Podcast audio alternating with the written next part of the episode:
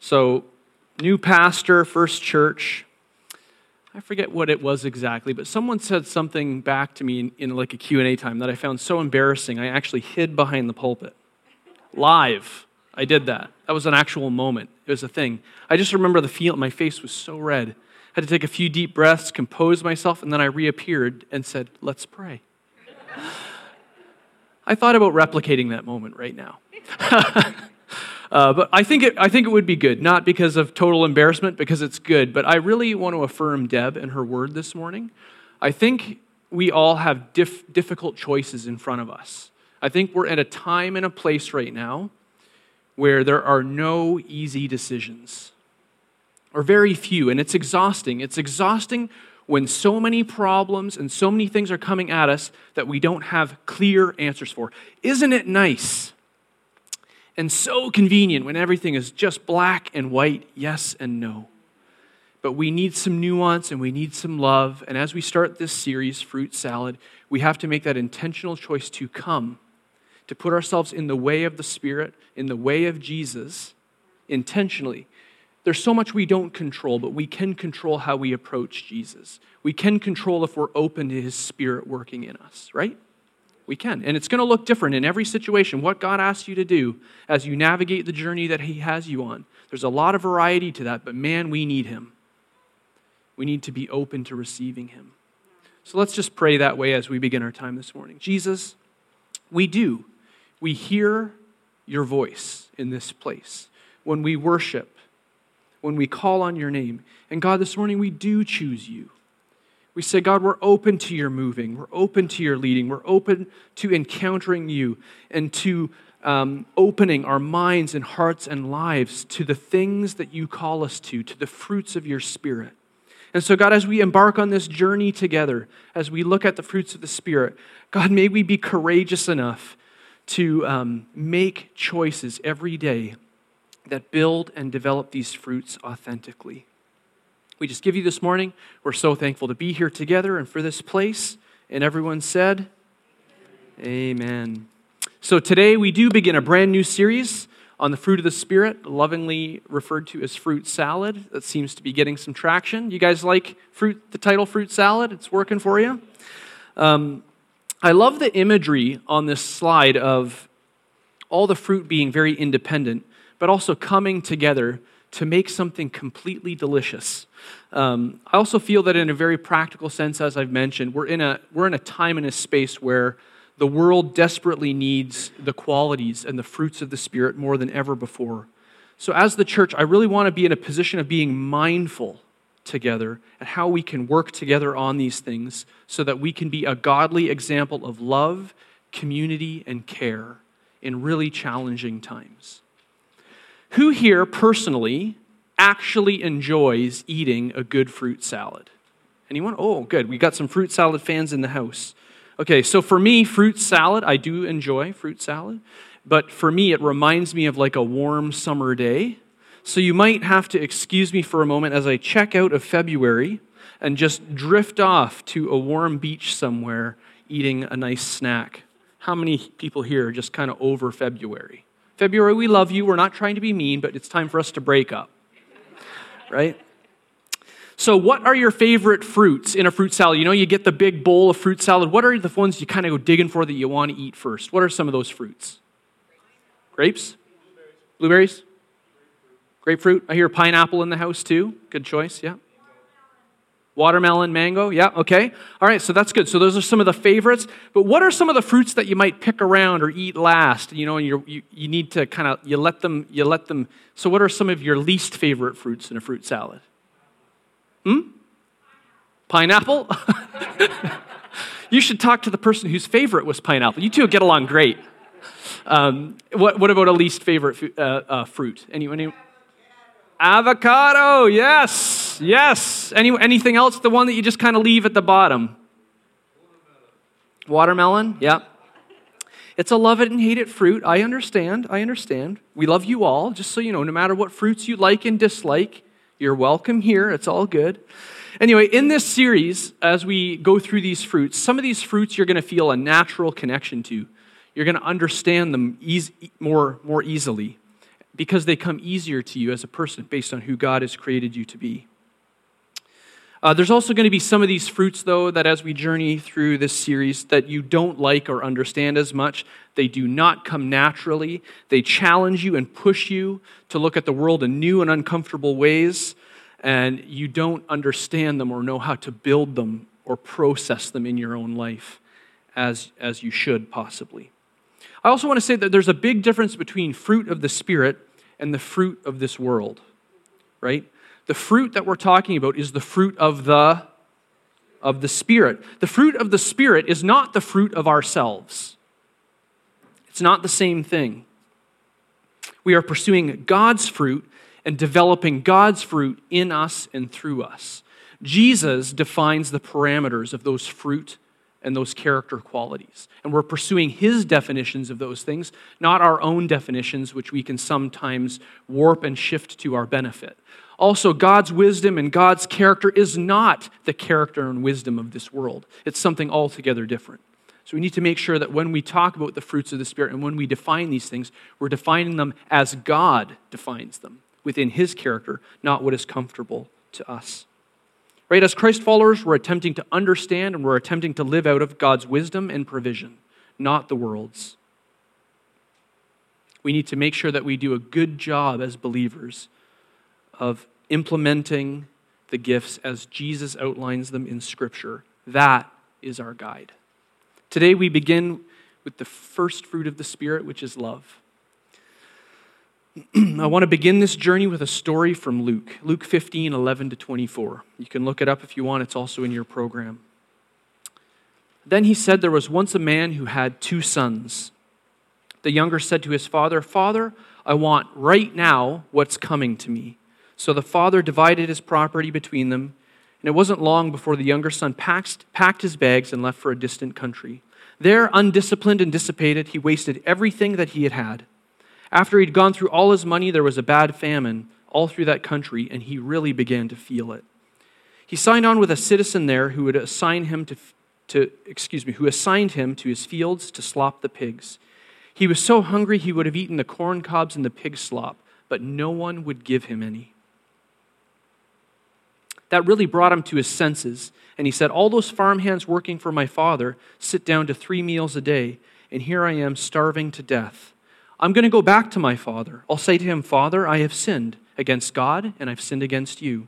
I don't deserve to be called your son. Take me on as a hired hand. And he got right up and he went to his father. While he was still a long way off, his father saw him, his heart pounding. He ran out to him and embraced him and kissed him. The son started his speech Father, I've sinned against God. I've sinned before you. I don't deserve to be called your son ever again. But the father was not listening. He was calling to the servants, Quick, bring a clean set of clothes and dress him. Put the family ring on his finger and sandals on his feet. We are going to have a wonderful time. Then, get, then he got a prize winning heifer and he roasted it. My son is here, given up for dead and now alive, given up for lost and now found. And they all began to have a wonderful time. You guys know this parable, the story? parable of the prodigal son, this story beautifully shows us how great our Father's love is. The kind of love that God has for each one of us. And it's also the kind of love that after years and decades of following Jesus, we can all come to a place where we really begin to take it for granted. I really want to help get this into our minds and our hearts today, which is really critical. I want to show you a short video that's a modern retelling of this story. It's very well done, and it's done by actually a local uh, creator right here in Brantford. Um, and it's done beautifully. So, as you watch this uh, video, I invite you to personalize this story in your own life and remember what you have been rescued from. I need a minute.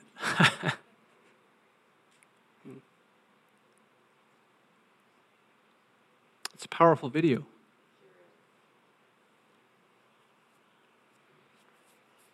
How many of you guys have been Christians for a while? Like, what, decades here? Four or five decades plus? Long time.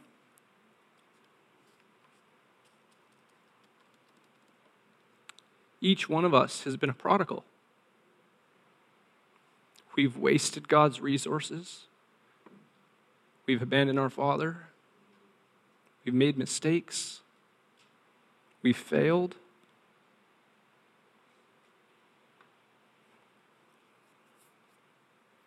And He sees us in that condition, that brutal brokenness, and He still runs. And tomorrow, if we fail, He will still run. And, and there's nothing that are, is going to separate you from Him. He won't allow it. He loves you too much. He sacrificed too much. I'm just telling you right now what the world needs is an encounter with that kind of love. Because this week I've done stuff I'm ashamed of. I say things I'm ashamed of. I got to work that out here. I have to figure that out. God help me. But he, st- he sees me in the midst of it, and he runs. He runs for me. Not a lot of people do that. That's a very rare thing. Very rare. So, this love is a love that's collective, it's for his family, it's for his church. But this is also a love that's for you.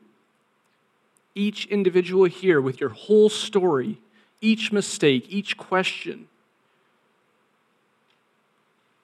each situation that you didn't deal with the way that you thought you should have, or you live with regret on.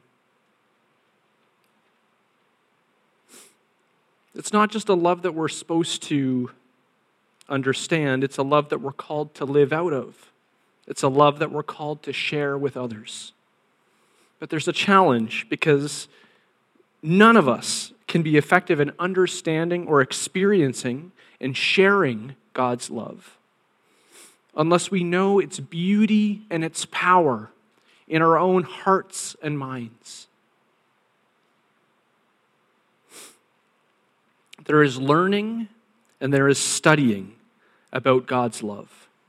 And it's good. It's good to do these things. But then there's the experience of it, which is totally transformative. I've been a Christian for a long time. I've read the commentaries, I've done the scripture research. I can take you through all the meanings of love. And that's good. But then when Jesus reached down and he touches you with that love, that's when it becomes real. And so we cannot be a people in a church that just teach about that love. It has to flow through us by his Spirit. So, my prayer for today and through this series isn't that we, would, wouldn't, we wouldn't just come together and understand these things better, but that we would encounter it in a fresh way as we worship, as we serve, and as we pursue Jesus as a church family. Amen? There's a passage that is so powerful that speaks about love in 1 John 4 7 to 21. It says this Dear friends, let us love one another, for love comes from God. Everyone who loves has been born of God and knows God. Whoever does not love, whoever does not love, does not know God, because God is love. This is how God showed his love among us. He sent his one and only Son into the world that we might live through him. This is love, not that we loved God, but that he loved us and sent his Son as an atoning sacrifice for our sins. Dear friends, since God so loved us, we also ought to love one another. No one has ever seen God, but if we love one another, God lives in us and his love is made complete in us. This is how we know that we live in him and he in us. He has given us of his Spirit. And we have seen and testify that the Father has sent his Son to be the Savior of the world. If anyone acknowledges that Jesus is the Son of God, if anyone acknowledges that Jesus is the Son of God, God lives in them and they in God.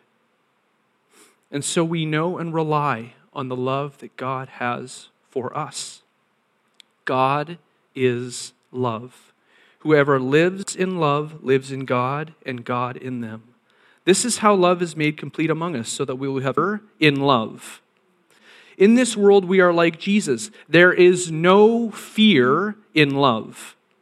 But perfect love drives out fear, because fear has to do with punishment. The one who fears is not made perfect in love. We love because he first loved us, loved us. Whoever claims to love God yet hates a brother or sister is a liar. For whoever does not love their brother and sister whom they have seen cannot love God, whom they have seen. And he has given us this commandment anyone who loves God must also love their brother and sister. That is a powerful passage. Sometimes you don't even need to preach, Jesus just does the work for you. There it is. This is a powerful passage on the necessity and power of love for those who claim faith and belief in Jesus Christ. Verse 16 in this passage clearly says, it says it in multiple places, that God is love, and this speaks to his essence, not just his character attributes. So I'm going to want to take you through an exercise right now. It's something I call the God is exercise. you guys are going to see the worst artistic skills you've ever seen in your life. I apologize if I resemble someone just coming out of kindergarten, okay? Um, so here we have a circle. And I'm going to say, God is. Now, we're going to have all these things love, joy, right? What are some other things that maybe God is? Hmm? Patient, yeah. Patient, yep. Faithful. Faithful. Okay. Sovereign.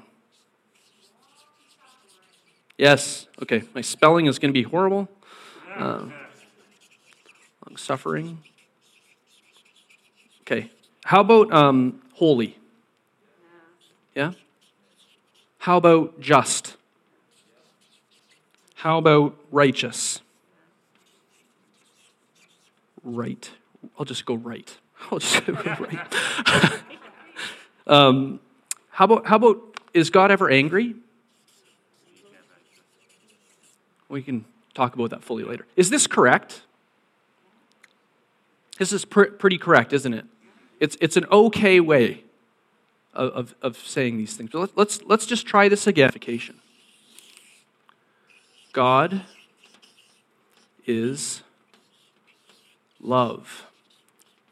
In his essence, it's not a character quality external to himself, it's built and hardwired into his eternal being.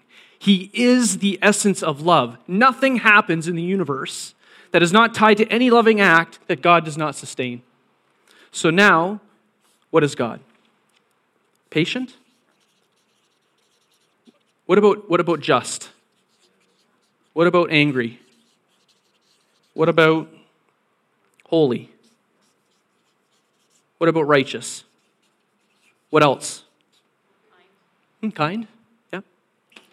Kind. Anything else? Hmm? Powerful. That's a really good one, actually, because we see in love the right application of power. Without love, power becomes corrupt and controlling. In love, it's full of choice and freedom, and that power is leveraged wisely. This is the correct way, it's the more right way. And so, what we understand about God and his essence is that everything that pours out of him first pours through the lens of love. It's not an attribute he needs to go find. If God is angry or just or holy. He cannot do anything angry or just or holy without first pushing it through his essence and his character, which is love. So his justice is framed by his love, right?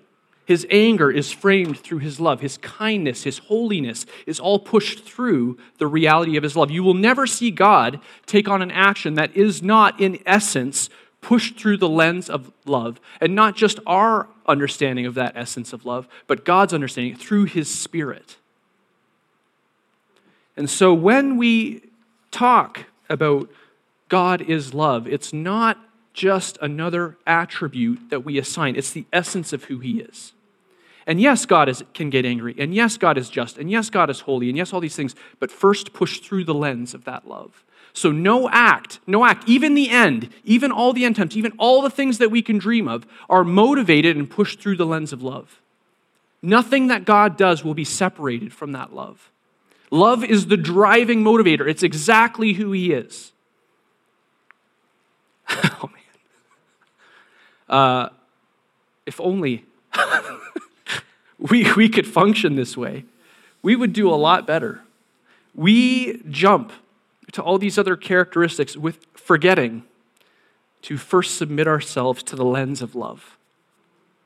Sometimes we just that lens gets put away and you just get anger or you just get holiness or judgment or justice or all these things and we need we have to as believers filter every word, every action, every thought, every dream through the lens of Christ's love.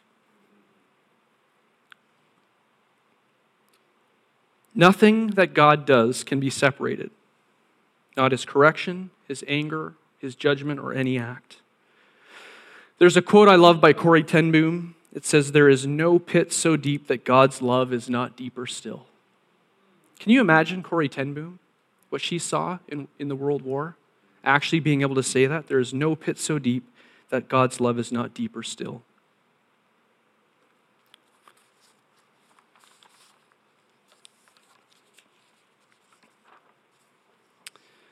Uh, just as we close today, I really hope that each of us can find God's love,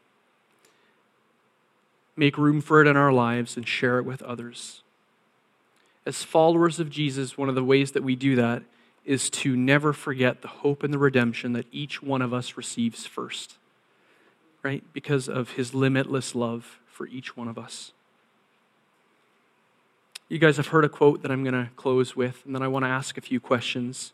I've said it before. It's by N.T. Wright. It says this You can fulfill the commands of the Bible better by falling in love with God than trying to obey him. The Christian faith is not a business transaction, and it's not an arranged marriage where you receive some kind of dowry of riches for your compliance. Christianity only works if you're in love. As we close today, are you in love with Jesus? What does the love between you and God look like practically? Like, write it down. How can you keep God's love fresh and at the center of your life?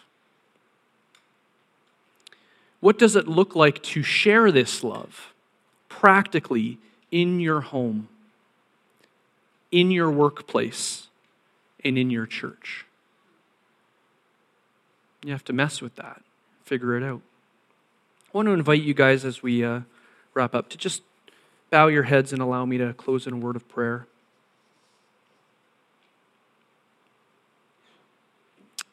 Jesus, we're so thankful, God, for your love. I'm so thankful that we can come here together as your people and encounter you and worship you and be reminded of your great love. God, I, I ask that you would give each host and all love. All love is difficult and comes at a cost. God, your sacrifice towards us shows us that so clearly. God, would you remind us of all that your love has overcome? in our lives on our behalf. Would you remind us that we have been the prodigal son? And that just like the prodigal son, we are seen in that state, and yet you run towards us. God, I pray that you would help us to be a courageous people in this time, and that your church would be a source of love and grace towards each other and towards every person in our, in our community, in our workplaces, in our schools that aren't here that really need a touch from you.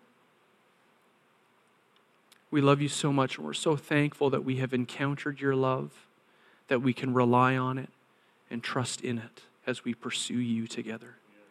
And everyone said, Amen. Amen.